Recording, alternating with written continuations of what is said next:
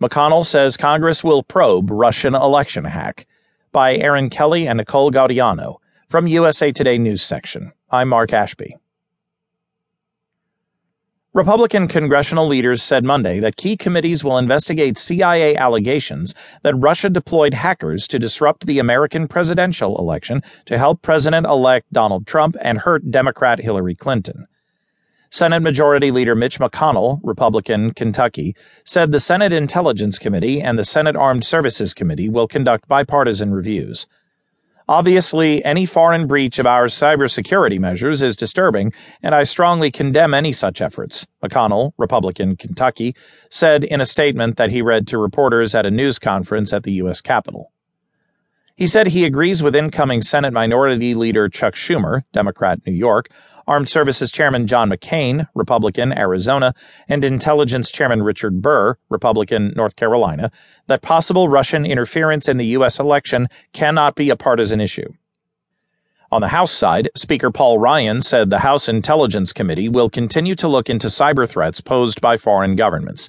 He did not announce any new investigations and said recent reports from the CIA should not be used to cast doubt on the legitimacy of Trump's victory. We must condemn and push back forcefully against any state sponsored cyber attacks on our democratic process, Ryan, Republican, Wisconsin, said in a statement. Throughout this Congress, Chairman Devin Nunes and the Intelligence Committee have been working diligently on the cyber threats posed by foreign governments and terrorist organizations to the security and institutions of the United States. This important work will continue and has my support. Ryan said, Any intervention by Russia is especially problematic because, under President Putin, Russia has been an aggressor that consistently undermines American interests. At the same time, exploiting the work of our intelligence community for partisan purposes does a grave disservice to those professionals and potentially jeopardizes our national security, Ryan said. As we work to protect our democracy from foreign influence, we should not cast doubt on the clear and decisive outcome of this election. Trump spokesman Jason Miller, speaking to reporters by phone Monday, continued to reject the CIA's analysis of Russian interference in the election. Going back to this overall narrative that's in the news right now, I think really clearly what this is is an attempt to try to delegitimize President elect Trump's win, Miller said. That really seems to be what's going on here. Trump on Sunday dismissed the CIA's conclusion that Russia tried to help his campaign as ridiculous. McConnell emphasized that he has faith in the CIA and the entire U.S. intelligence community. Let me say that I have the highest confidence in the intelligence community, and especially the Central Intelligence Agency, McConnell said. The CIA is filled with selfless patriots, many of whom anonymously risk their lives for the American people.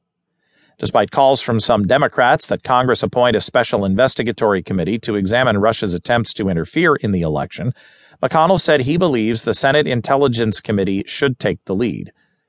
Let me remind all of you that the Senate Intelligence Committee, on which I and the chairman of the Armed Services Committee sit as ex officio members, is more than capable of conducting a complete review of this matter, McConnell said. And Senator Schumer will soon join us on that committee, and he can review this matter through the regular order.